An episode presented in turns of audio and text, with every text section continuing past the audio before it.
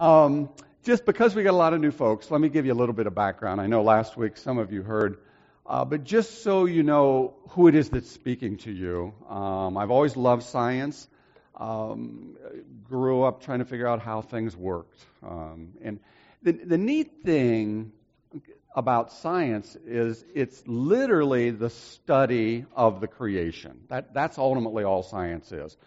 How it operates, the, the systematic method by which God made things so we could understand it and things would happen in certain ways and we could use it and control it. You understand, God um, gave two commands to the very first two people, Adam and Eve. He said, Be fruitful, multiply, and fill the earth. And He's never rescinded that. Children are always to be valued. Uh, and the second one was to take dominion over creation. That means to study, understand, control. Uh, it doesn't belong to us, but we've been given the privilege of doing science. So that's who I am. I worked for almost 30 years for Dow Chemical. Um, I think because uh, mankind's been made in the image of God, we also are creative. Came up with lots of, of ideas that turned into patents over the years. So I had a very successful career walked away from it coming up on about 10 years ago now. And now what I do is speak and teach and try to help our culture understand what they're not being told uh, in the textbooks in the museums and, and how well observing the world around us fits exactly what God has told us is the reality of the past. And that's where I want to start tonight. I want to start with what I like to call the Great Commission in the Old Testament. Now, now we all know the Great Commission to, to go and make disciples, um, you know, baptize people in the name of the Father, Son, and the Holy Spirit.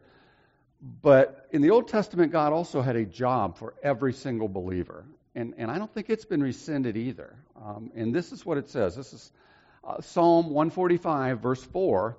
It says, The job of believers one generation shall praise the works of God to the next generation. And then it's even more specific. As adult believers, our job is to declare God's mighty acts. Now, I think, I, I just want you to kind of ponder on this for a moment. If we, as Christians throughout America's history, had just done that, I mean, we had really taken that seriously. Most of the universities were started, the Harvards and the Yales and all these universities started in the 1700s were taught, started to teach and educate pastors so people would not be deceived about reality and truth and morality and, and things of the Bible. But it's all drifted away. So, by and large, the museums the universities, all the way down into the grade schools, the public education does not teach the mighty acts of God anymore. And they haven't for probably a hundred years or so. Now, that has enormous implications, but let's just kind of, we're going to talk about geology. What's geology have to do with Christianity? But you're, you're going to see it has enormous implications as we go through the evening. Um, but these are the mighty acts of God. And I know some of you have heard this, but some of you may not have. Uh, the, the big things that God has done. Obviously, the very first thing the Bible talks about is creation. And God says 10 times creatures reproduce after their own kind. Tree, and you know, he says trees only make trees, in essence, in common language. That's what he would be saying. Fish only make fish. Birds only make birds. Cattle only make cattle. Creeping things only make creeping things. Grasses only make grasses. You see, there's no blurred continuum. God made very specific types of creatures with lots of variety within that type, lots of ability to vary within a type. That is the absolute opposite of what everybody throughout our education system is being told is reality. And you can't have it both ways. If that's true, then evolution can't be true. If evolution's true, then what the Bible states in a clear way is not true. They can't both be true. I think it's just helpful to point those things out to people. And as we um, talk about different subjects, and I won't even get into it in this four part series, the reality of biology and the reality of the fossil record absolutely confirms one creature has never turned into a totally different body structure. Has never happened. Well, following that creation, the next big event that happened on earth was what happened to this perfect creation. After six days, God said, It's not just good, it is very good. Now, that's not a description of a creation filled with death and one animal group wiping out another and diseases and cancers and all sorts of issues. And yet the world would say it's been that way for millions of years. This, every one of these mighty acts of God, you know, this is the way to present it to the world, okay? We, we, we I think we, because we don't start with the mighty acts of God, people have a misconception of the way things are the way they are, and they have a misconception of who God is.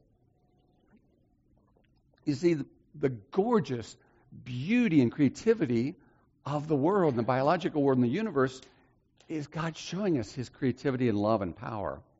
Now, now just think logically with me. God did not want us to be programmed so we had to obey. He wanted us to choose to obey. And by the way, obedience and love are like the flip sides of the same coin. If, if, if you, you don't love someone enough to obey them, you don't really love them at some level, okay? So we chose to reject God. Uh, he gave us that freedom. Okay? It's a reality, a real event that real happened in real time, in real space. You could just go back in time, and there is Adam and Eve choosing to disobey God. Okay, that.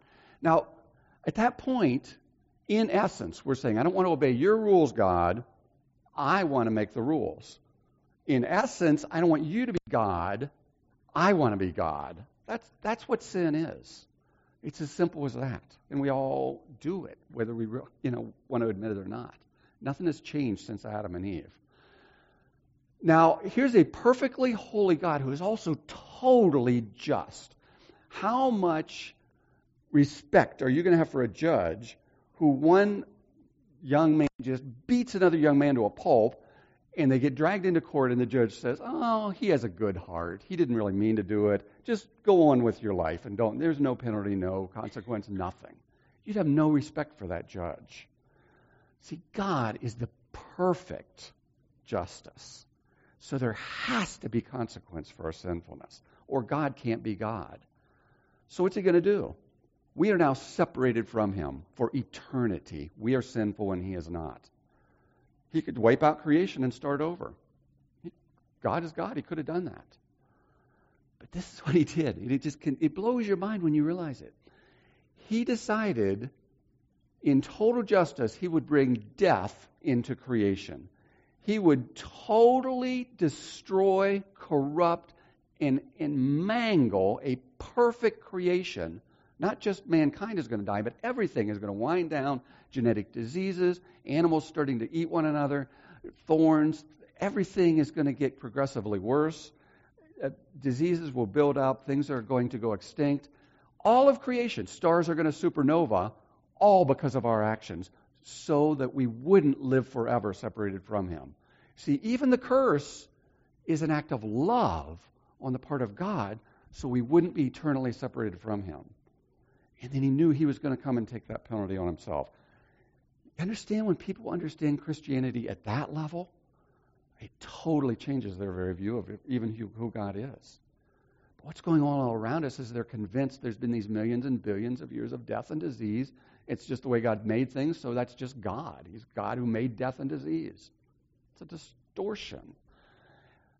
But then, how do you fit everything we see on this planet around us into a biblical worldview?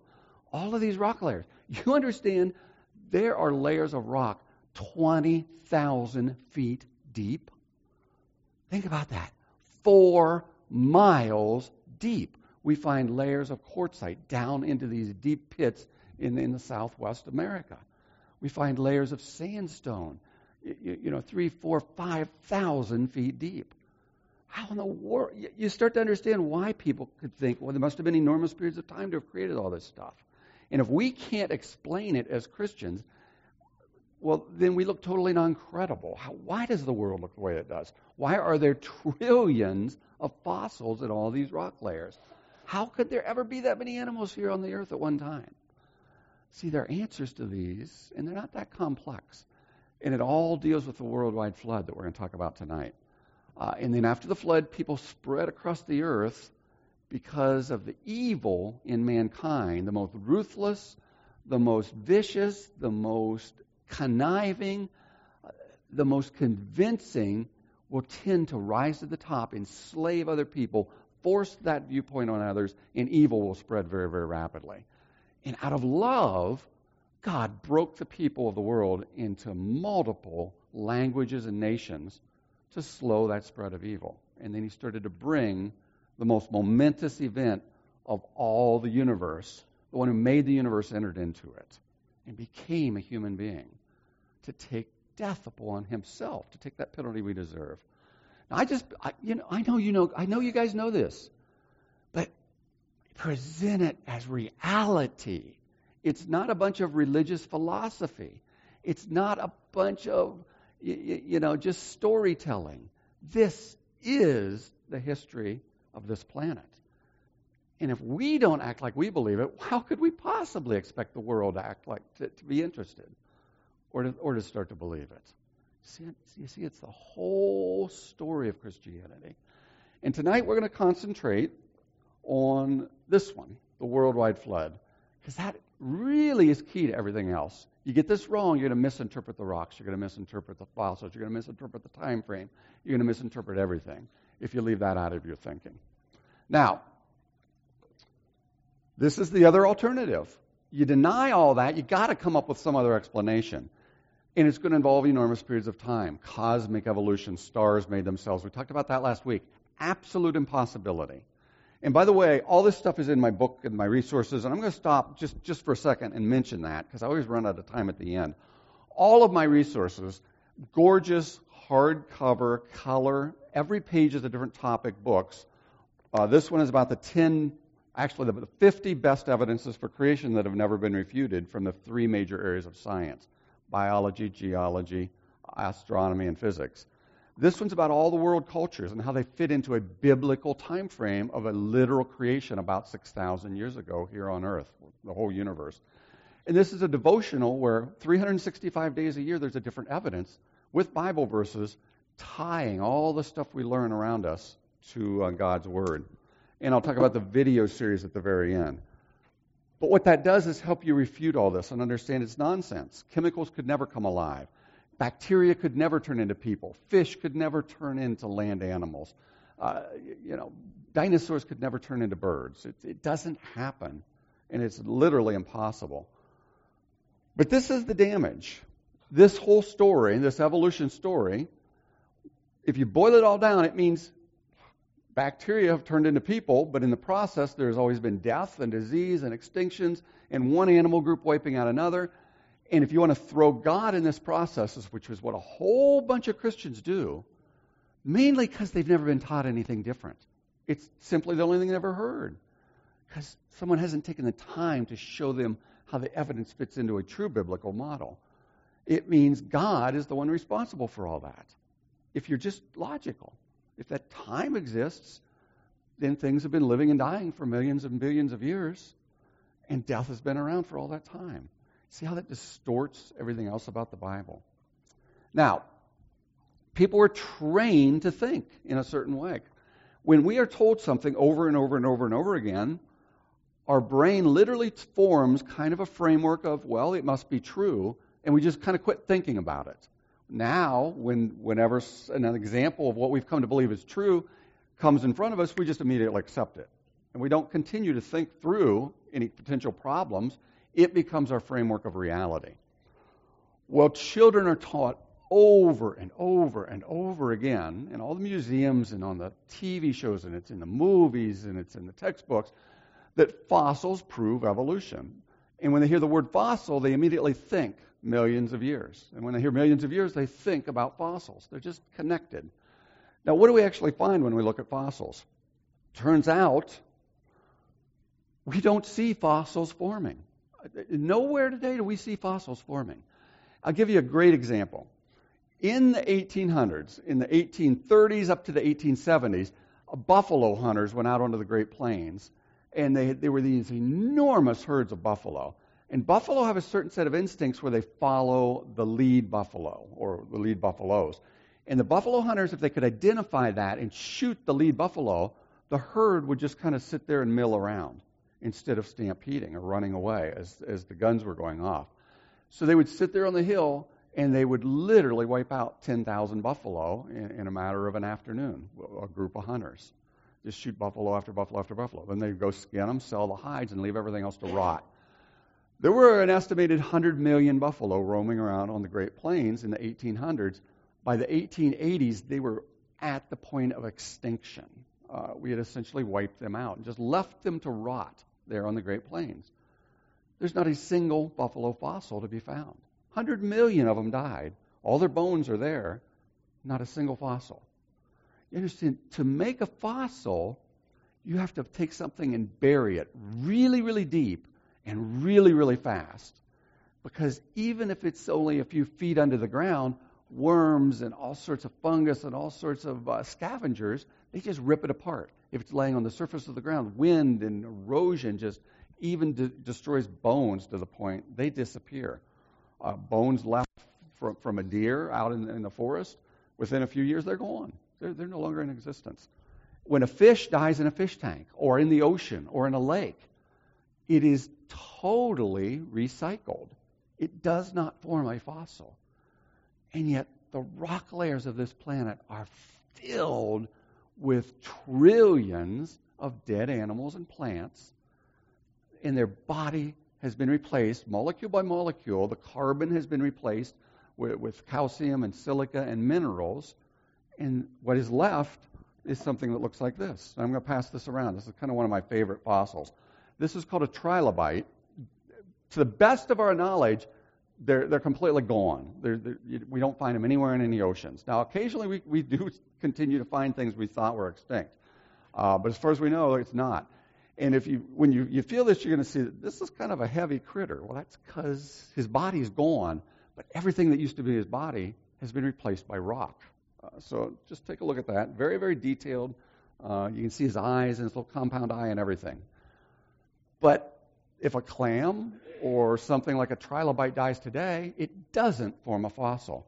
Now, there's an immediate clue. Something in the past is very different than things happening today. See, this isn't rocket science. And yet, kids aren't trained to think in that way. They're trained to think, oh, whatever we see going on today has always went on in the past. It's always going to go on in the future. There's been millions of years. There'll be millions of years. There's never going to be a judgment. I'll just live, eat, and drink, and be merry and do however I want to be happy in this life. It's the way they think because they're trained to think that way. Now, the other thing is that fossils don't take a long time to form. Uh, in the 1920s, over in Australia, they had a mine that shut down because the price of, of whatever they were digging, whatever minerals or metals they were digging, went down. Well, they reopened it in the 70s. Uh, and in that mine, they found a hat that had been left kind of in a wet, mineral filled area of the mine. And it sat there for 40 or 50 years. When they came back and reopened the mine, turned out every molecule of leather had been replaced by silica and other minerals and it was solid rock. It's the original model for the OSHA hard hat. No, I'm kidding. But so it, you know, it doesn't take long. It just takes the right conditions. Lots of water and lots of minerals dissolved in the water, flowing past organic stuff, and it can be turned to solid rock very, very rapidly. So the whole idea of fossils have to be millions of years old is fantasy, uh, and the conditions after what God describes as Noah's flood would have been absolutely ideal to permeate sediment filled with water and filled with dead creatures and turn those creatures into fossilized animals. Now, the people, you know, the paleontologist, that's somebody who studies animals that used to be alive and their, their bodies are found in the rocks, paleontology the anthropologists, people who study the bones of ancient human beings in the rock layers. They're not stupid people, and they're not like their goal isn't when they arrive at college, wow, I'm going to do everything I can to deceive everybody around me. They're just trained to interpret whatever they find in a certain way. It's called a bias, and we all have them. I am very, very biased. I came out of college believing God was non existent. I'd been trained, everything had be explained without God. I was very strongly biased to reject anything that dealt with the Bible. Uh, I now have a different bias. It's uh, I strongly believe, and I believe I know everything God has revealed to us is absolutely true. Uh, now, I, those two viewpoints are going to interpret whatever they find in two completely different ways. It's not a matter of whether anybody's biased or not biased. It's which bias is the best bias to be biased by. And it's what God has told us is going to be the right bias, the right viewpoint. Now, if you assume enormous periods of time, if you assume that one day there weren't animals, the next day oh, there were a bunch of fish and birds on the earth. The next day there were people, they just appeared. Now, that is going to sound ridiculous to the world around us because they are trained that couldn't possibly be true. The only alternative to that is that something turned into something else that turned into something else that eventually turned into people. And if you're trained to be totally skeptical of the idea that there could be a literal creation, you're going to accept evolution and you're going to interpret whatever you find in the rocks in a way that agrees with your belief. You understand that? It's not a matter of dishonesty, it's a matter of being trained to use your brain in a certain way. So we all have the same trilobites. We all have the same rock layers. We all have the same earth that we live on. The question is, how did it get to be the way it is? Uh, and I think if you just approach it in that way, and you take time to just explain to people why we interpret things the way we do, it's going to have much more of an impact on their thinking than just insulting them and saying you're wrong and the Bible's right and you're stupid and how could you possibly believe this? You're just, they're just going to put a wall up, and you're never going to get any closer to leading them to the truth. Jesus didn't treat people that way. He intrigued them with questions, and he got to the root issues. Now, same thing. If you assume an old Earth, and you've got to have an old Earth if evolution is true, and you've got to have uh, if, if, some sort of something has happened to create all those rock layers that looks like evolution if there is an old Earth. They're, they go hand in hand. We'll talk about that very specifically the fourth week of the seminar. You're going to interpret the data consistent with that. If you assume that the one who created the entire universe ought to be able to communicate in a clear, straightforward way, and that's exactly what he has done, you're going to come to a totally different conclusion about these rock layers. Now, evolutionists starting in really the late 1700s, leading up to the middle 1800s when Charles Darwin came along, they started looking at the rock layers and thinking, 1,000 foot, 2,000 foot of sandstone? Man, if you look at this river at the bottom of that valley, it must have taken hundreds of thousands, maybe a million years to have carved all that stuff out of there and carried it downstream and sorted it out and, and laid out this layer of sand that turned into sandstone. And they started thinking that way. And then they find animals in those rock layers, fossils. And you do find a general tendency to find kind of sea creatures down in the lower layers. And you do tend to find more mobile fish a little further up in the rock layers. And you find coal seam in a certain very wide band of the rock layers. And then you find more land animals further up, uh, dinosaurs spanning a very large uh, area of the rock layers.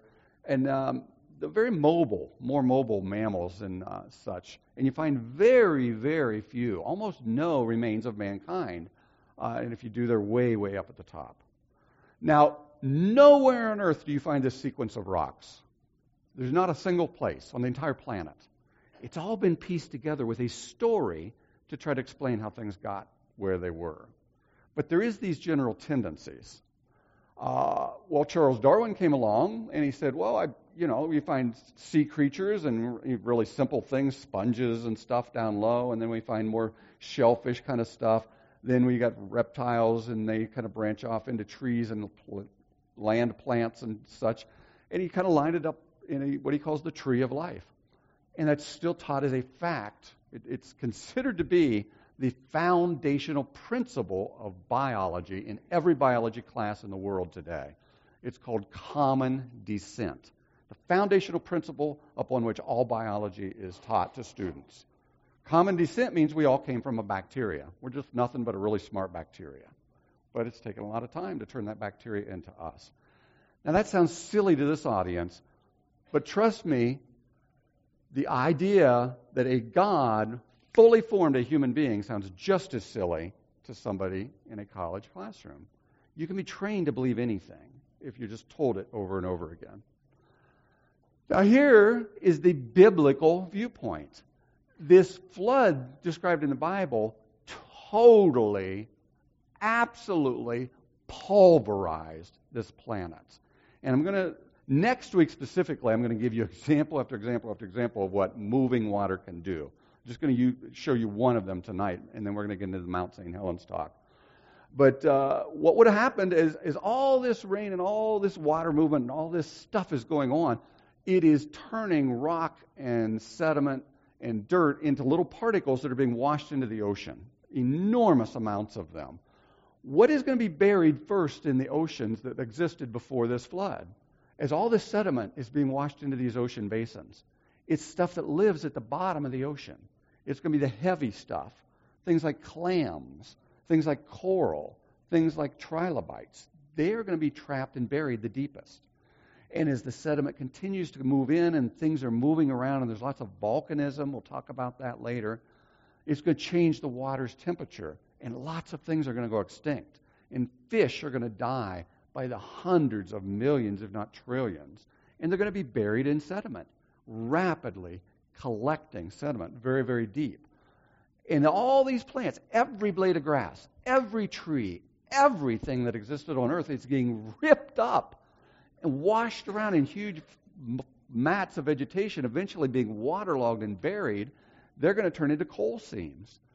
And the things that's going to escape the last are the most mobile animals. Uh, and I suspect dinosaurs are amongst those, but they're going to be much more slow and easily trapped and probably living in given locations, trapped regionally, while mankind is very mobile. They're going to escape the longest. They're going to hit high ground and be, you know, trying to survive to the very end.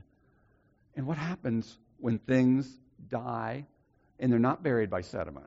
The waves, the, the, the abrasion, the wind, it just rips things apart. And, and they're just going to be scattered and turned back into dust. I think that's why we don't find very many human fossils. There may have been tens of millions of people living at the time of Noah, very easily. There was almost 1,400 years from creation to the flood and you see how fast populations grow. There would have been a lot of people. But only eight chose obedience and found sanctuary that God provided. Now, I want to show a little film to show you the power. I want you to get a picture of moving water. You think, water flowing over something, what's the big deal? Uh, this is a film that was taken um, by a man standing on a six story tall building in uh, 2012 when there was a um, there was a shifting of rock, an earthquake under the ocean in the Pacific Ocean. Uh, the the um, one plate of rock dropped only about 20 feet. I believe that number is right. Uh, it created an enormous wave that headed toward Japan and slammed into the coast. It damaged one of the reactors. If, if you remember that, this is now coming up on five years ago. Um, but it also pushed the water inland on one of the rivers. So the water you're about to see is flowing upstream in a river, carrying a lot of rubbish with it, and then it starts flowing over a road into a little village. Sound out it. Okay. Okay, you just you just hear in the background flowing water. But here's the water flowing the wrong direction in this river. It's carrying all this rubbish with it. And it's just starting to flow over this retaining wall that holds the uh, water back from the town. Now, you know, I'm going to refer to these hills later. There's, these are maybe 40, 50 feet high uh, at most, maybe not even that high. Now, here comes the water flowing across this parking lot. Notice this warehouse is sitting here. It was sitting alongside the river before the water rose. This whole film runs for about six minutes. So this whole sequence you're about to see only lasts took about six minutes. Now, let me see if I can pause this. Okay, I'm going to pause it right here. I want you to look at this little, this is a little Japanese village, okay? there's several hundred, uh, maybe two, three hundred homes, two story homes. They're sitting on foundations. Some of them are concrete blocks, some of them are wood. Uh, just a nice, peaceful little Japanese fishing village. And there's a little bit of water flowing into the village. Get that picture in your mind, and here's maybe a 30, 40 foot tall hill behind the village. So the uh, photographer, you hear in the background, he's getting really excited. Um, sees he wanted, you know, seeing the water flowing into his town. So keep watching as the water comes along. Now that simple little flowing water just picked up probably a 10 million pound building. Um, just water. What's the big deal? Picked it up off its foundation, uh, carrying it over where it's going to slam it against the side of this building. And uh, watch it just, it just crushed it like a piece of paper, accordion, just flowing water. All these are 2,000 pound gaylords full of product. Uh, the water gets up over top of this building. It would just reduce that to rubble. Now watch as he turns and pans it around so he now gets another look at what's happening in the village. Every house, every structure, every foundation, every building has been picked up and is being moved. That is about a 20 foot rise in water level flowing into this village, reducing it to total rubble devastation. Now, imagine the force of water that's not 20 feet thick, it's 8,000 feet deep. If you did nothing but push up on the ocean basins of this planet, push up on the Pacific Ocean Basin, push up on the Atlantic Ocean Basin, and geologists, geophysicists from a biblical perspective that have studied this think that's exactly what was happening. When God said the fountains of the great deep broke forth, there had to have been enormous, unimaginable amounts of magma pouring out from underneath the earth, shoving the waters out of the ocean basins that existed before the flood. So you just smooth out the face of the earth. The hills aren't as high, the oceans aren't as deep. There's enough water on this planet to cover the entire planet 8,000 feet deep. That's how much water is on the earth. 8,000 feet of water covering the whole globe. That was 20 feet. Imagine a thousand foot wave coming through.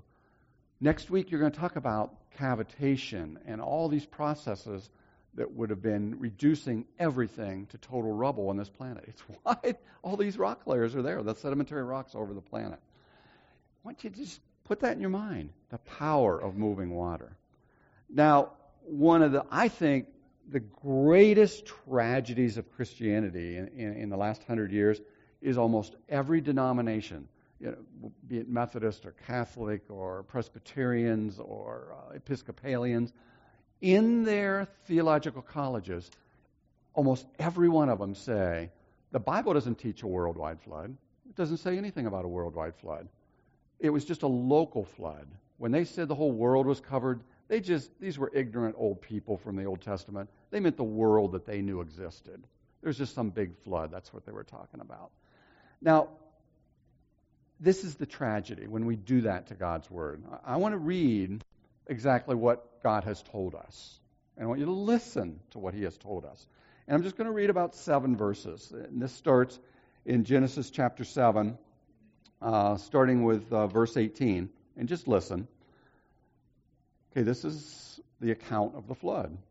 The waters rose and increased exceedingly upon the earth and the ark floated on the face of these waters.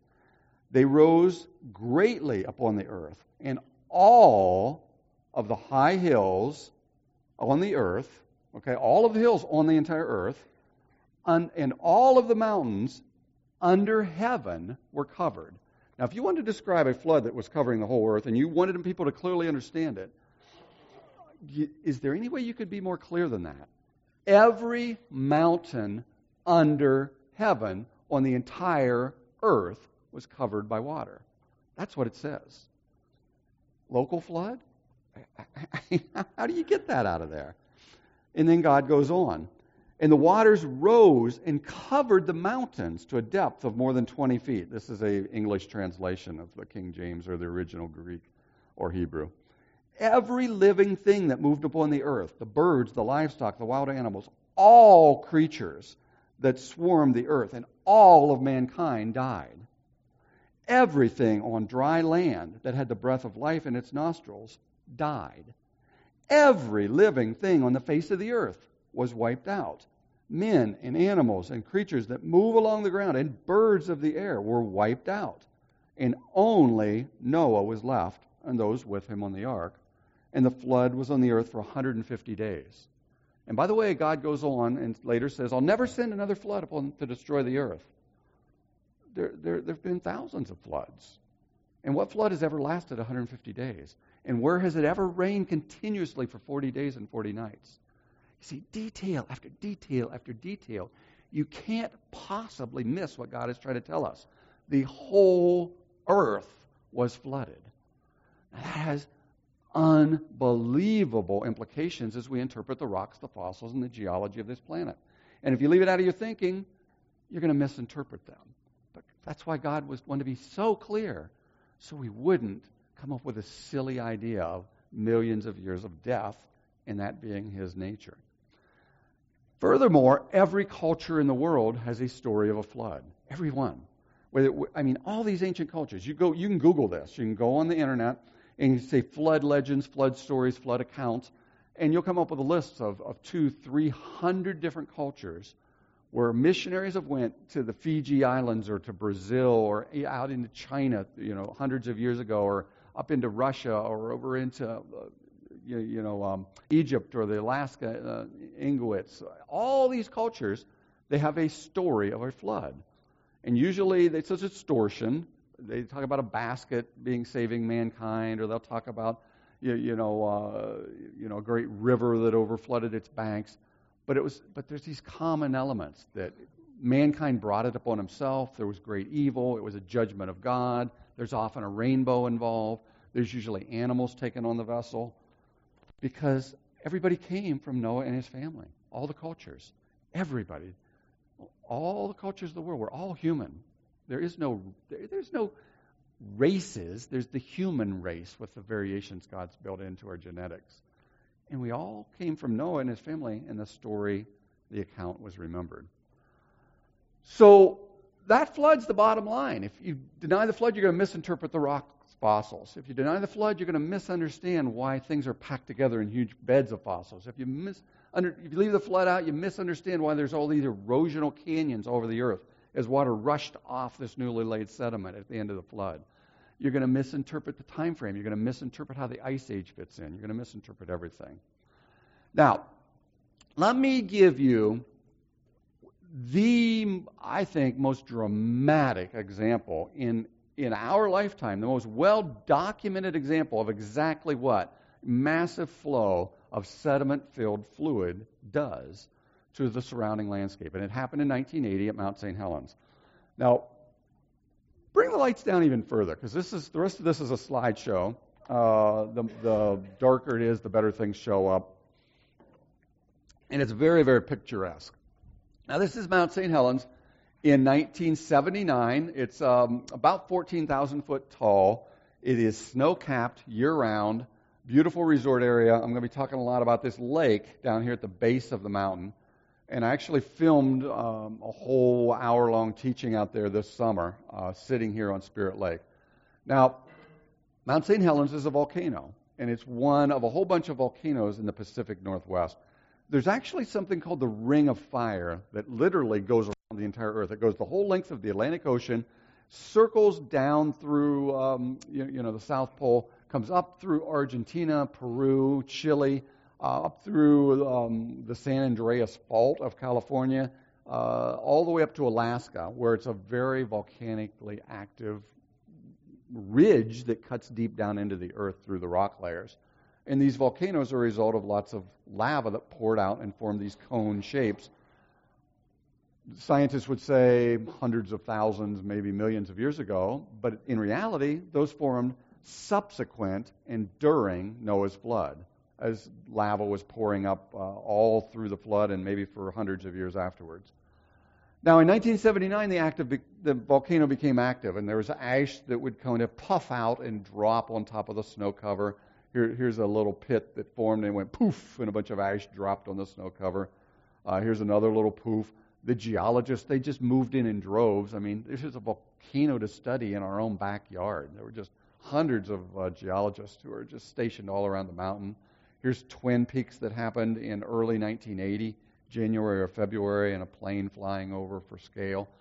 Well, come May, you know, they had put survey peaks in the mountain, and they noticed the mountain was swelling because uh, they had lasers pointed at these surveying uh, stakes, and they noticed every day it's getting about five foot bigger. And the next day it's five foot bigger, and then it's five foot bigger and bigger, and it's getting bigger and bigger. And, you know, we're uh, in a whaling ship, I'm sure the the crew is saying, "Captain, she's going to blow, she's going to blow," and they actually had moved everybody out. And uh, April, uh, I believe it was 20th of 1980, there was a plane flying around the mountain uh, 7 o'clock in the morning, full sunlight. Uh, there was a, a, a, trimmer. It sheared off the top third of the mountain, allowing like 800 degree Fahrenheit steam, just enormously uh, high temperature steam, to literally pulverize the top of the mountain, combine it with all sorts of ash and steam, and it slid down into the valley. It was like a big flood a really viscous, thick, sediment filled fluid flowing down into the valley. Uh, and a lot of the steam would instantly melt and form water, which would lubricate things. And then a bunch of ash was free to come shooting up out of the mountain. Now, this is uh, what used to be the top of the mountain. It's estimated to be moving at about 80 miles an hour down into the valley. Um, these streaks you see are like pieces of lava and pieces of the mountain that were probably the size of this church, some of them ending five miles away. And, look, look at all the streaks. Just big hunk of rock after big hunk of rock just shooting way out into the valley. There was one of the uh, geologists, he's standing on a ridge, okay? He's standing on this ridge right here where I'm standing. This ridge is two miles away. That ridge is four miles away, and the mountain's about six miles away. And he's watching this big cloud of ash head toward him. So he's snapping pictures pretty quick, as fast as he can. I got this picture out of a magazine. That's why there's a seam here. Um, but now this ash cloud is, is about um, four miles from him, and he continues to snap pictures. Gets this picture, and he thinks, I think I have enough pictures. Uh, uh, and this is estimated, you know, to be four or five hundred degrees Fahrenheit. You know, way hotter than you bake cookies in your oven. Uh, he literally thought he was going to be dead uh, jumped in his truck, took this picture out the window of his truck as he's trying to go down the other side of the mountain. The ridge, and these are some of the trees at the top of the ridge, deflected the heat upward, and he was able to escape alive with some of these classic shots. But here's the mountain in full eruption, and it erupted for four hours. Okay? For four hours, it's just spewing out.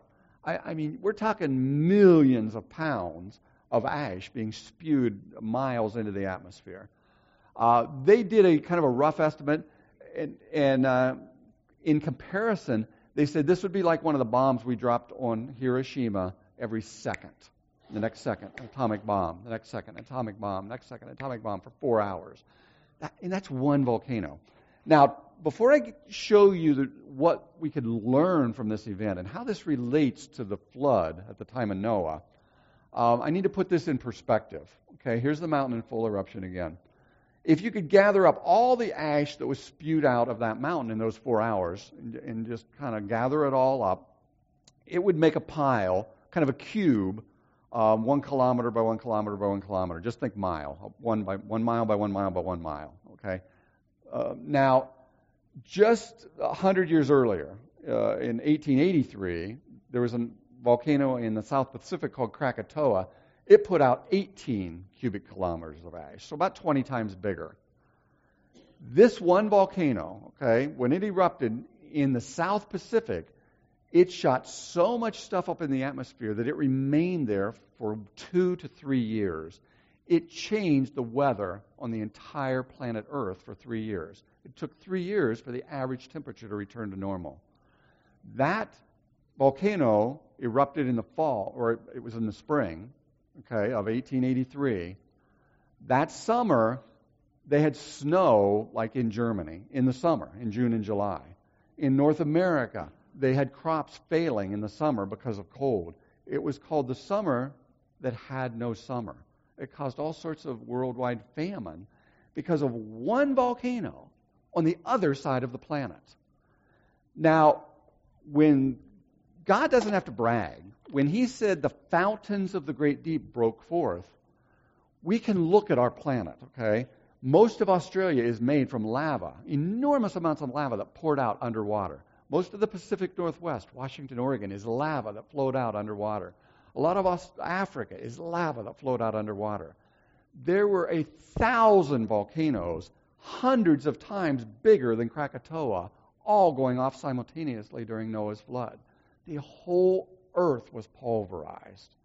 What you're about to see from Mount St. Helens is like taking an eyedropper and dropping a single drop of water in an Olympic swimming pool. Compared, the swimming pool is like Noah's flood. The drop of water is the kind of things that happen today during Mount St. Helens. So let me show you some of those things. Here's the mountain before the eruption. Here's the same angle, same view after the eruption. Total devastation. See, this is the picture to get in your brain of what the earth looked like after the worldwide flood. But not just this little area, the whole earth. You understand, Noah was on that boat for about seven months, right around seven months. And then it landed on the mountains of Ararat. The waters were abating, flowing back down into the oceans. He sat there for five, for more than five more months with all those animals. Like, man, I'd want out of there. I'm tired of shoveling this stuff out of the bottom of the stalls. You know, let me out. Let the animals out. I'm done finally. But had he let them out, this is what they would have faced they would have never survived. But it doesn't take long for weeds and plants and vegetation to regrow. They were stunned how fast Mount St. Helens started to revegetate. Uh, it takes a matter of, I mean, anybody who has a garden, no, it just takes a matter of weeks. Within a month, it's all weeds. So in five months, there was time for things to regrow. But that's what the world looked like total devastation after the flood. That's how much of the mountain flowed down into the valley. It just is missing. Flood flow, uh, mass catastrophe into the valley. Now, here's a satellite picture. This is the mountain. All this sediment flowed down this direction. It kind of hit a ridge right here. A lot of it flowed all the way on down this way, kind of filling in this valley up to 600 feet deep with new sediment that used to be rock at the top of the mountain, and now was pulverized and turned into like just little fine particles that resettled in this valley. Part of it went sloshing into this lake. Okay, it's called Spirit Lake. As the debris hit this lake, it shoved all the water out of this lake into a like 800 foot tall tidal wave that slammed into the surrounding uh, hillsides. It ripped up every tree right down to the roots, tore up every bit of soil, flushed it all back down into the lake, and eroded solid basalt, which is, which is lava rock, with erosional ruts uh, almost instantaneously in those rocks. So, as, the, uh, as this stuff flowed down into the valley, it's mixed with all this hot steam. Remember, I said it's like 8, 9,000 degrees Fahrenheit. And that steam gets trapped underneath the ground. Well, it's, it's, it's going to find crevices and come together into these pockets, these steam pockets and then it bursts upward, and then the land will collapse downward where all this steam used to be. Uh, these are called steam explosion pits. This is an example of, of one of these steam explosions, and these happen sometimes hours, sometimes as many as several days after the eruption. You know, the, the helicopter's flying by, and all of a sudden there's this poof, and a bunch of ash comes flying up. And when the ash settles, this is what the surrounding landscape looks like. Now, see how smooth this is? This is ash that is settled on top of sediment that's flowed into the valley. It used to be perfectly smooth all the way across. But as the steam burst upward, the land collapsed downwards. Now, what does that look like? It, I mean, just in general. You'd have a word for that. Erosion? People look at that and they say erosion. That's the thing that would come to their mind. Geologists are trained to think in this way. They even have a name for this. It's called the dendritic drainage pattern. And they're all over the western United States. All over the world, you see these crevasty, craggy looking cliff like patterns. And they're taught, well, you know, as little grains of sand and wind and rain hits a, a sediment in a cliff, it wears away at the rock, and over huge periods of time, the rock kind of flows down into the valley, and then it gets carried away by more wind and water, and you form these erosional looking landscapes. And it takes millions of years for this kind of landscape to form, the way they're taught to think. But guess what? It took maybe 10 seconds. Poof! The steam goes up, the land drops down, and there's your craggy, erosional looking pattern. Didn't take millions of years. Right in front of our eyes. It took a lot of energy and very little time instead of thinking, well, it must have taken an enormous amount of time and very little energy. But this is reality right in front of our eyes. So here is now this one didn't erode away into this craggy pattern, but that's a steam explosion pit. That's another pit. That's another pit. This was a you know, soft, softer sediment. Here's a helicopter for scale. About two to four months after the sediment flowed into the valley, you could take a hammer and you could go down into one of these pits, and once you brushed away a little bit of the loose sediment, you could pound on it. It had turned back into solid rock. It's just like when you pour concrete, it's a liquid one day, and it re-solidifies. The, the water, as it oozes out, the sediments cement themselves back into a new rock layer. So whole new layers of rock had formed in this valley that didn't used to be there, and they had formed very, very rapidly. Well, about four months after the eruption, uh, there was a very wet spring, and the water built up and built up and built up. Uh, and late in the fall, the water broke through from pit to pit to pit to pit, and it formed an entirely new river valley that didn't exist before the eruption. So you have all this water that slowly drained out, and you could now see exactly what does the sediment look like that flowed down into this valley at 80 miles an hour. And the geologists, you know, they kind of figured it'd be like sticking a blender in a bunch of mashed potatoes. You know, you just kind of blend them all up and you get this kind of homogeneous mess. But instead, as they looked up and down the river valley, what they saw were perfectly horizontal layers of sediment. This stuff flowed into the valley at 80 miles an hour, and it sorted out the stuff that came from the top of the mountain at that speed, and it laid it down in these perfectly flat layers. Now, where do we see those kind of layers? All over the country, when we're driving down the interstate highways, we see these perfectly flat layers of sediment, except they extend all the way across the whole country. It would have taken a flood of worldwide proportions to have created them. But it's exactly what we find. And as you look closer and closer and closer, right down to these teeny little, what are called varves, those are considered in the geology books and the training of the people who interpret this stuff to be seasonal events. Ice core rings or you know little layers they're considered to be summer winter interfaces. So if and actually they have papers where they've counted up 100,000 of these rings in certain lakes over in China or Japan or other places and they'll say this absolutely proves there's been at least 100,000 years of earth history except it flowed into place you know in a matter of hours during the eruption of Mount St. Helens or less. Uh, and it sorted things out, different densities, different particle sizes, into perfectly flat horizontal layers running as far as the eye can see up and down the river valley. So you ended up with a little tiny river, stream actually, at the bottom of a great big valley. That river didn't make that valley. Huge amounts of time did not make that valley. It was a catastrophic flow of mud breaking through pit to pit to pit that carved out the valley very, very rapidly, causing massive erosion to happen and leaving the little riverbed at the bottom when it was all done. See, that's what happened around the world during Noah's flood. It's this little river at the bottom of a 600 foot valley. It's a one tenth scale model of the Grand Canyon. There's the Colorado River at the bottom of a 6,000 foot deep valley because flood waters covering the entire planet were flowing through this area near the end of the flood. As the continental plates are moving around, I'll talk more about that next week. Things are shoving together. You understand the Himalaya mountains did not exist before the flood. The Rocky Mountains did not exist before the flood. The Alps did not exist before the flood. They are all made from sedimentary rock. rock that's made up of particles that have been refused and are filled with fossils. You know, we have seashells at the top of Mount Everest. How did they get there? It's not because there was 29,000 feet of water on the planet. It's those layers were laid down. The huge sheets of rock we call our continents were moving around during the flood.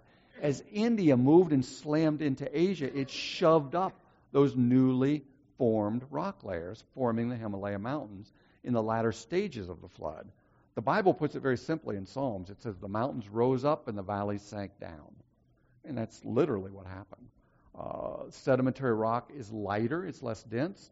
Uh, the ocean basin's basalt is heavier, it sinks down, and there'd just be a natural, over time, near the end of the flood, sorting of the ocean basin sinking, the continents moving around, mountains forming, and uh, sediments moving around. Okay, two more subjects, then we're done. Um, trees just knocked down by the millions. And I was out there. Some of these trees, I, I, couldn't even begin to stretch my arms around them. They were probably six foot in diameter. They were just snapped off instantly by that blast wave you saw coming out of the, uh, of, of the mountain. And every leaf, every twig was incinerated almost instantly. And then the trees were snapped down. The bark was just stripped from them. There, there, there's not even bark on these trees. Uh, look at that. Uh, the whole up up to up to 15 miles away, the trees were just slaughtered. Now, about a million of these trees ended up floating on Spirit Lake. See, th- this is a big floating mat of trees. Now, that looks like just little little pixels, but every one of those is a tree that's probably two to five foot in diameter and, and up to 20 foot long. And when the wind blows, all these trees will actually blow to the other side of the lake, and as the wind shifts, they'll blow back again, and they'll just float back and forth on the lake. Uh, and, and, many of them are still there today, um, coming up on 30, 30 years or so later. Now, why do I bring that up? There's a teaching that is just absolutely permeates the thinking of our culture and the world. Uh, the, the, the rock layers of the earth are just filled with coal. There's enormous amounts of coal on the earth. Uh, and, and by the way, if you could gather up all known coal deposits and how big they are and how the, the mass of vegetation it would take to create coal, it would take probably about 10 times as much vegetation is, that is alive on the planet right now today to account for all the coal on the earth. But you realize our planet is, is mo- a large part of our planet is barren of life compared to what I believe this planet was created to be. A large part of the polar caps, a large part of Canada, the tundra, the Siberian area, most of the deep ocean areas don't have a lot of plankton and vegetation. Most of it's along the continental shelves. Uh, huge desert areas in Australia and Africa. So you could have easily 10 times more vegetation on this planet than we have today. If it was all destroyed and buried, that's what made the coal seams of this planet. It came from somewhere. And by the way, it's no mystery where coal comes from. You can take grass clippings, some banana peels, throw in a little clay as a catalyst. If you squeeze it in a laboratory with lots of pressure, and te- that's going to increase the temperature automatically, but increase the temperature and exclude oxygen, open up the container in a matter of hours, and you'll have a hunk of coal. It will turn it to coal that quick. It's no mystery how coal forms. The mystery is why is there so much coal in the rock layers of the earth? Uh, they call it the Carboniferous period of the earth. And you look in the textbooks, they will say, and you see dinosaurs. Always, you ever see dinosaur pictures? They're always roaming around in swamps. Why is that? Because we tend to find lots of dinosaur bones in the same layers where we tend to find lots of coal. And the only way to explain coal without a worldwide flood is it must have something to do with a swamp. You see, when a tree dies in a forest, it doesn't turn into a hunk of coal when you cut your grass in your yard and you leave it lay, it doesn't turn into a layer of coal. To get coal, you got to bury it really deep and you got to keep oxygen away. And the only place we find stuff today that dies, vegetation, and doesn't immediately just get eaten up by bacteria and turned back into soil is in swamps, because swamps tend to be very acidic, and stuff that die will just fall down and get submerged in the water and you'll form a really thick layer of carbon rich stuff that hasn't turned back into soil and hasn't decayed. And if you have a thick layer of carbon filled stuff, and now you could just cover it with sediment and squeeze down on it, you could get a coal seam. And because coal seams are so widespread, it's taught as a fact that the earth at some point was covered with swamps. You get it? Was anybody there to see those swamps? No. It's all interpretation to fit a viewpoint that leaves God and the Bible out. Well, there was a researcher at the University of Pennsylvania in 1979. He was, he was a senior in the geology department. But he was working on his PhD, not a senior, but he's working on his PhD his last year. And uh, you've got to like do some original research to get a PhD, and you've got to get lots of data, and you've got to write a, a thesis paper, and you have to defend it for, before a board of experts. And that's the process of becoming an expert in a given discipline. Well, this young man happened to be a Bible believing Christian, but he didn't tell his professors that because there's persecution that goes on in our colleges. And if you go to a biology department and you say, I believe God literally made different kinds of creatures, you're very likely not to get a biology degree. They won't grant it to you. They certainly won't grant you a PhD. They don't want you in the club. It's just the way things are. They consider you stupid, non credible, uh, living in a fantasy world.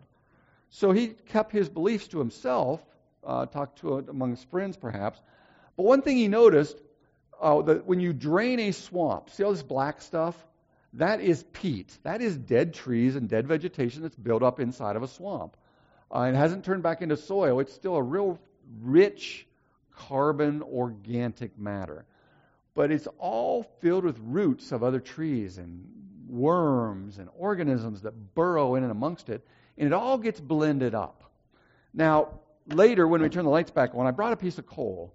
Um, I am old enough that I can remember coal being delivered to our house. Uh, and then when they would deliver coal, it would just break apart into like layers and sheets. It's like a bunch of sheets of paper that you've just shoved together. You can actually sort of sort of see there's see there's a little piece right here that's just a it's just a piece on top. And it's all and coal always comes apart in these layers. And yet swamps don't look layered in appearance. So the appearance of coal does not match the appearance of a swamp, and yet everybody's told swamps are where coal forms. There's a disconnect. By the way, young people, there, there is so much to be discovered all around us. Don't ever think everything's been discovered. The vast majority of the world is, is trying to figure things out from the wrong viewpoint. Start with the Bible. There's tons of discoveries to be made.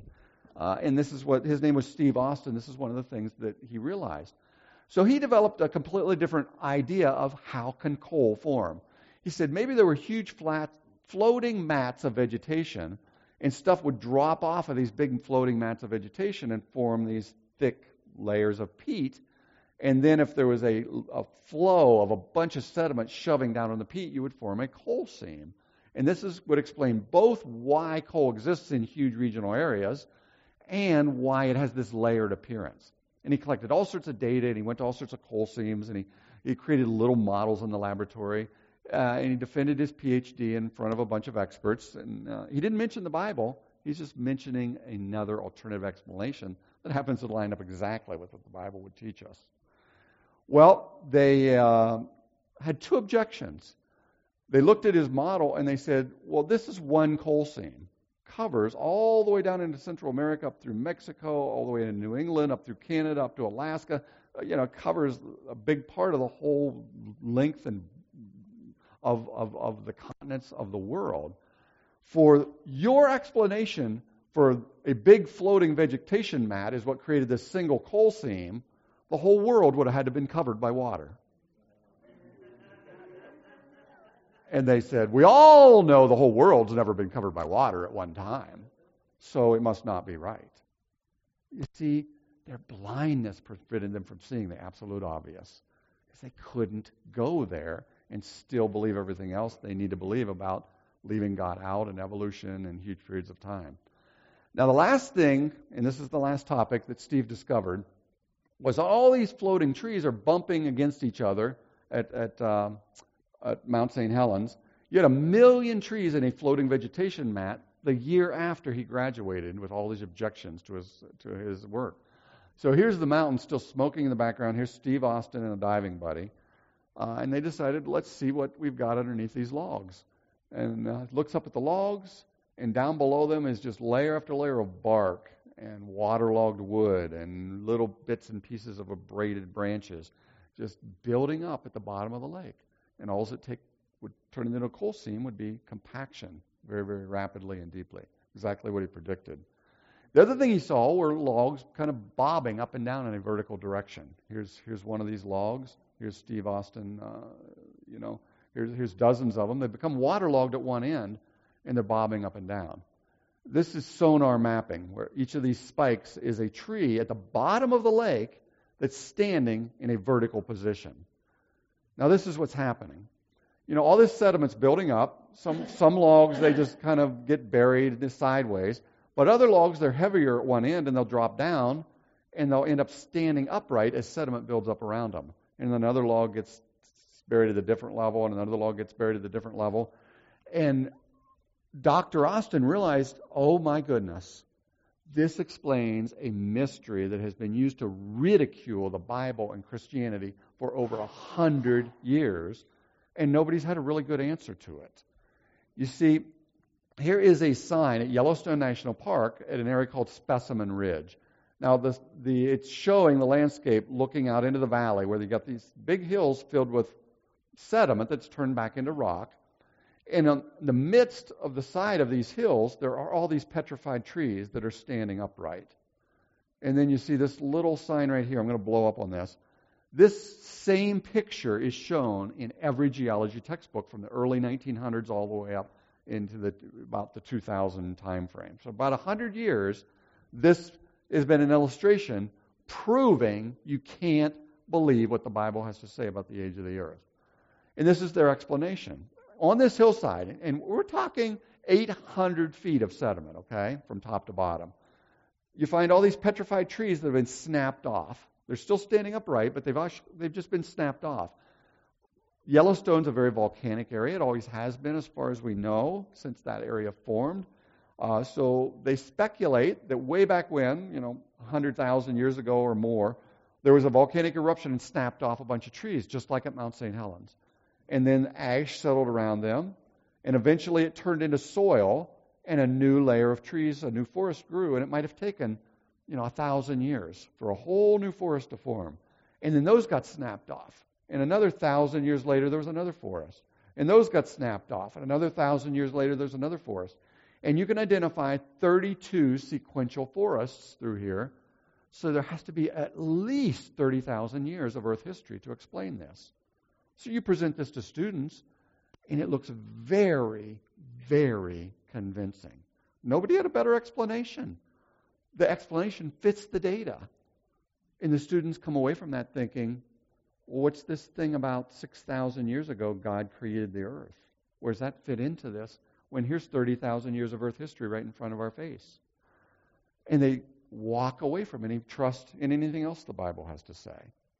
Well, Turns out, when you look at these trees, you see the roots are just broken off. None of the roots extend on back into the sediment layers. And Steve Austin realized no, the reason those trees are sticking up at different levels is because you had thousands of feet of water, and trees are dropping out like they did at Spirit Lake with all the sediment that's washing in around them. And tree after tree, layer after layer builds up. 800 feet deep, forming this enormous valley. Here's another view looking down into that valley. I mean, this I, I actually took this picture. This is a long way down into this valley down here. Uh, matter of fact, when you look across the valley, see how the root bundles are just broken off? When you look across the valley, see this ridge and where I'm standing are made up of the same rock layers and the same sediment. Water came flushing through this valley and flushed all that sediment out of, the, out of there later in the flood. But all this sediment was laid down during the flood, and these trees were buried at different levels all the way down into the valley. It would take floodwaters of worldwide proportions to create fossil layers of that extent. But everything agrees with it. They once uh, this was proposed, they went back. They discovered the tree rings from different layers, trees here and trees way up here and trees way down here they essentially had the same growth pattern, the same pattern of, of growth, different years. They found out the trees lying horizontal statistically seem to be laying in the same flow direction, forest after forest after forest. Since when do trees always fall down in the same direction? See, everything in the root bundles were all broken off. And there wasn't soil layer between the different layers of forests. They've taken down that sign at Yellowstone National Park because they now know it couldn't have happened the way they said. But they haven't replaced it with a sign that says this 800 foot of sediment had to have been laid down rapidly and sequentially because there had to have been a flood of worldwide proportions in this area. That doesn't get talked about.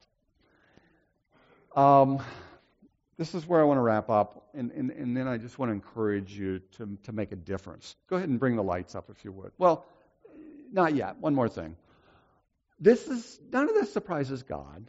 You, you know, 2,000 years ago, I think He made one of the most profound prophecies of the whole Bible. And it, it clues us in because it says scoffers will come in the last days. Okay? So this, oh wow, this has, this deals with the wrapping up period of Earth history. And this is what these scoffers, this is their way of thinking. This is the kind of things they'll say. All things have continued as they were from the beginning of creation. Now, that is a philosophical way of thinking about things. That's the way every geologist student is trained to think. There have been millions of years in the past. The things we see happening today are the same sort of things that have happened back then. They're the same things that will happen into the future. Nothing ever really changes in any significant way. Current processes are what explain the past. It's the exact opposite of what God says. He says, Remember the mighty acts of God. Then you'll understand why the earth looks the way it does. You leave the flood out of your thinking. It's a one time event. Nothing like it has ever happened since or ever will happen again. Then you start to understand the rock layers and why they look the way they do. So that, and they will choose to forget that by the word of God the earth was made out of water. That's a reference to creation. Okay, that, you know, the Spirit of the Lord hovered over the waters of the deep at the beginning of creation. And the second thing they will choose to absolutely ignore is that the world that then existed perished, being flooded by water, the worldwide flood. A sign that we are in the wrapping up period of all earth history is when there will be a widespread denial that we have a creator and a widespread denial that there's ever been a worldwide flood. You know, that's only been in the last 100 to 150 years. Remember, I said there's over 300 flood legends? Every culture of the world acknowledged there's been a flood upon this planet, right up until the 1800s. Every culture on the planet acknowledged there is a creator. They may have thought the creator is part of creation and worship creation as worshiping the creator, but they still acknowledge some sort of creator exists. It's only been in the academic environment of the last probably 50 years. There's been this total rejection of the existence of God as the cause of why everything exists. We are, right now, in our lifetime, in what God is telling us is this final period of Earth history. I don't know if it'll last another year or another 50 years, uh, but I know we need to be very, very busy getting the truth in front of people. And I want to end by again encouraging to get these books into the hands of other people. They make a difference in people's thinking. But we live in a visual video driven age, and I've spent the last year pouring all of my resources into th- putting 30 years of teaching into taking things like this and making them way more visual than I just did with a bunch of PowerPoint slides. And I want to show you just the, the 90 second introduction to this series. And, and they're $20 for six hours of teaching. Six, it runs as a Sunday school class, a small group class, homeschool class. You can impact the thinking of 100 people in another church if you send something like this and encourage friends and family and children that are in other churches. Use this as a class in your church. Because this stuff is convincing when people have a chance to actually see it. Let me show you the intro to this, this series. It's called The Rocks Cry Out. And I think we've got to do things really well in this day and age. We can't just produce shoddy stuff. So I've hired a full time college graduate to help me produce these materials.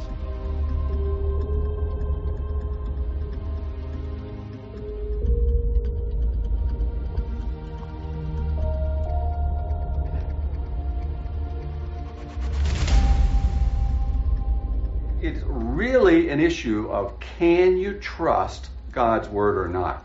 And even if we're ridiculed, even if we're made fun of, even if we're disbelieved, we've got to keep the truth in front of people.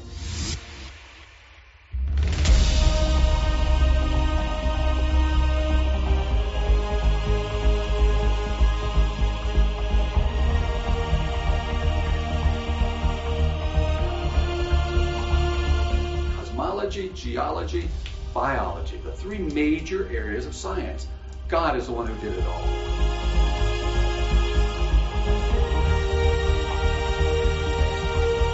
And those acknowledging that the Bible is true have dropped from about 50% to only about a third. And furthermore, about 4,000 churches close every year in America. If this was a business, we would be in crisis mode. And the reason is God's word is being rejected from the beginning. So hang in there as we follow through on this class and we continue to start to walk through what science and reality really shows us about the accuracy of God's word. Okay, go ahead and bring the lights up. Now, I've, we've got about, we usually wrap up about 8.30, so we've got 15 minutes for questions. This series isn't just about geology and rocks. You know, one session will be about dating methods in the age of the earth. One session is about biology. Another session might be about genetics. A session might be about, you know, the wonders of creation that have led to inventions all over the earth. I have 18 of them planned ultimately, and six of them are done and ready to put to use. So um, I just encourage you to, this is a way to impact people's thinking. And I, I know it makes a difference. So, questions? And, and nothing, I mean, I didn't touch on dinosaurs and I didn't touch on all the variety of life and how things spread out after the flood and so on. But any questions good? No, no, it's not a question, it's a comment. Uh, I was watching one of those uh, um, programs on TV, and they were in uh, a desert in Africa, Mm-hmm. and they found fossil remains. And their explanation, there used to be a shallow sea there. Well, right. Yeah. Right. Yeah. And I'm going to get into that next week.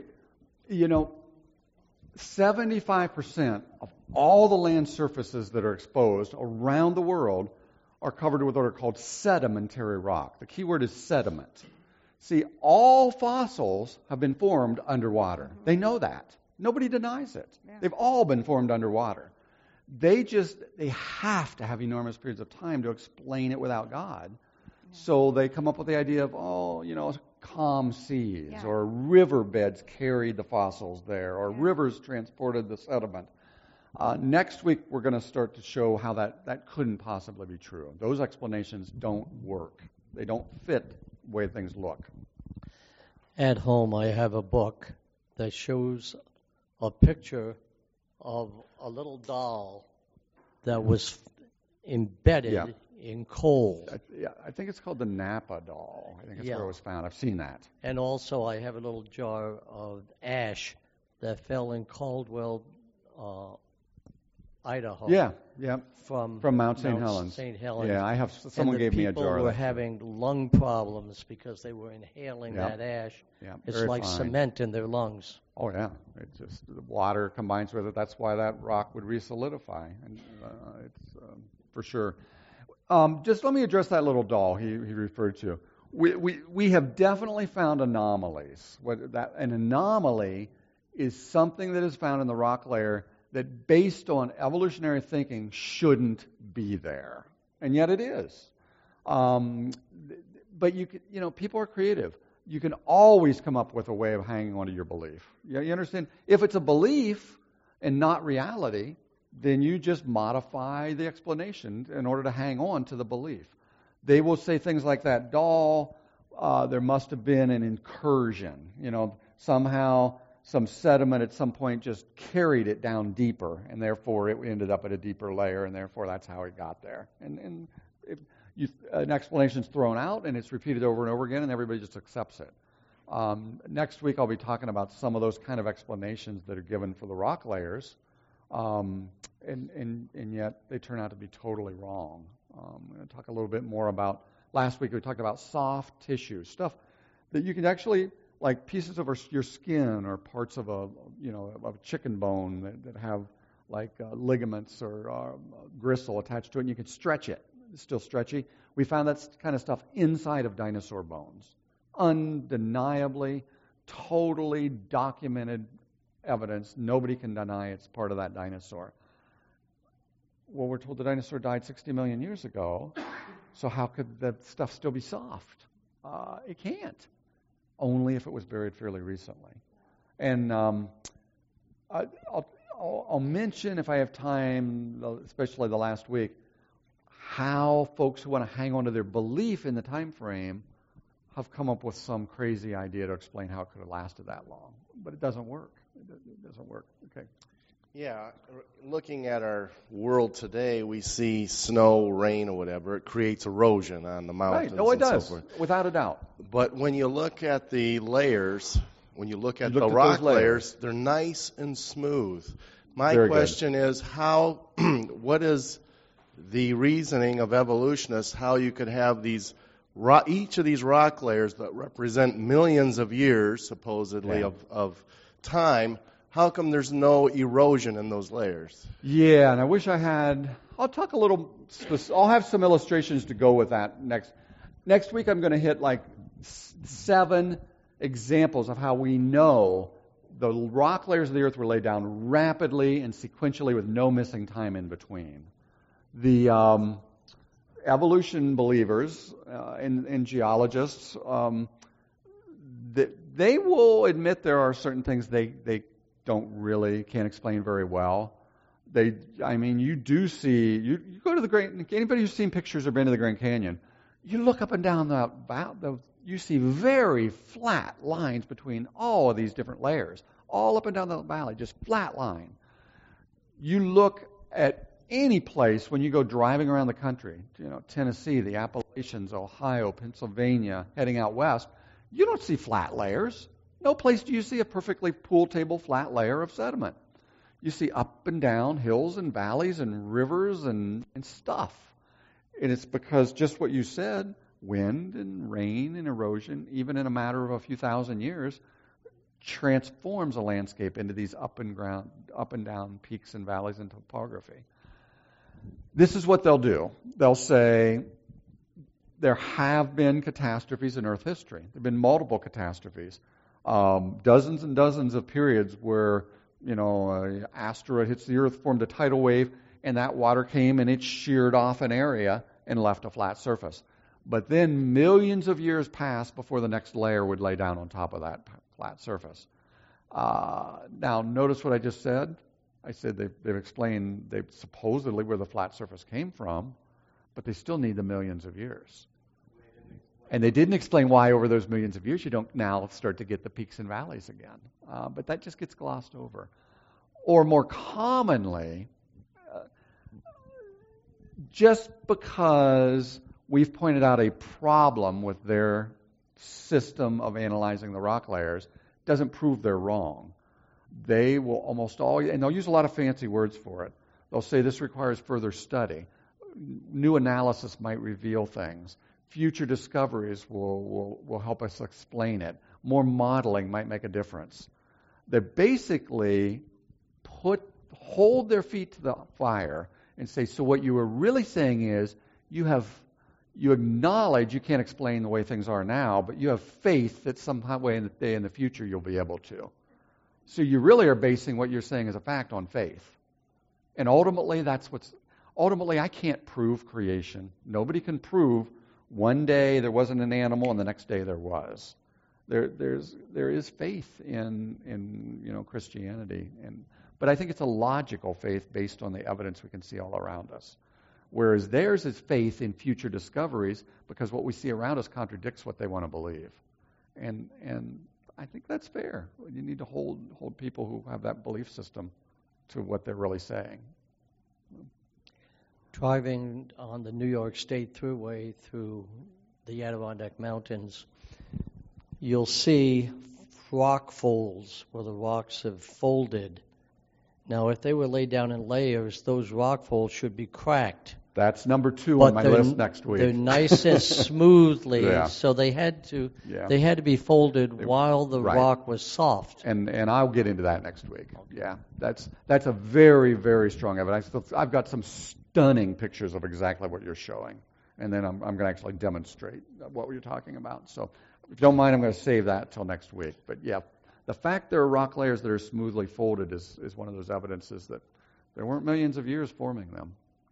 Well, I, oh. Well, wait, one more back here. I just wanted to bring up what you were saying before. So when they have a flaw in their thinking, they say, "Well, just have faith. Future discoveries will." They don't use right." those words, but that is what they're saying. But then they'll they'll present a shaky theory about something and say, "Well, this is evidence that creation didn't exist." Right. Don't expect Fair play, right? don't expect Satan to play fair. And we're, we're, we're fighting against principalities and powers, not against human intellect and people. Uh, I believe it's 2 Peter 3, verse 3 says, Have a reason for the faith that's within you for anybody who asks. Um, you, you know what? Pounding someone over the head with the evidence for creation will probably never bring them to the truth. Um, but for a significant number of people, this is the stumbling block because they've never had a chance to hear any other viewpoint and they've been blinded to the truth. But that verse goes on to say, you do it with meekness and humbleness, uh, not with arrogance and, and hate. And then it can have an impact.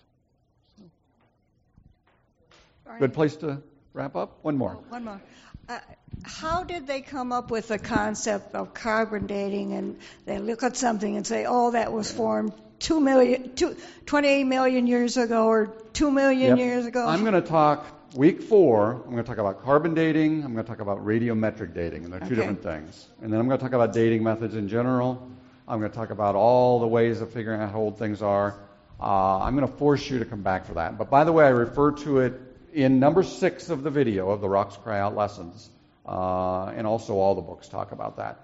But uh, bottom line, carbon dating sounds really, really logical and really, really conclusive on the surface.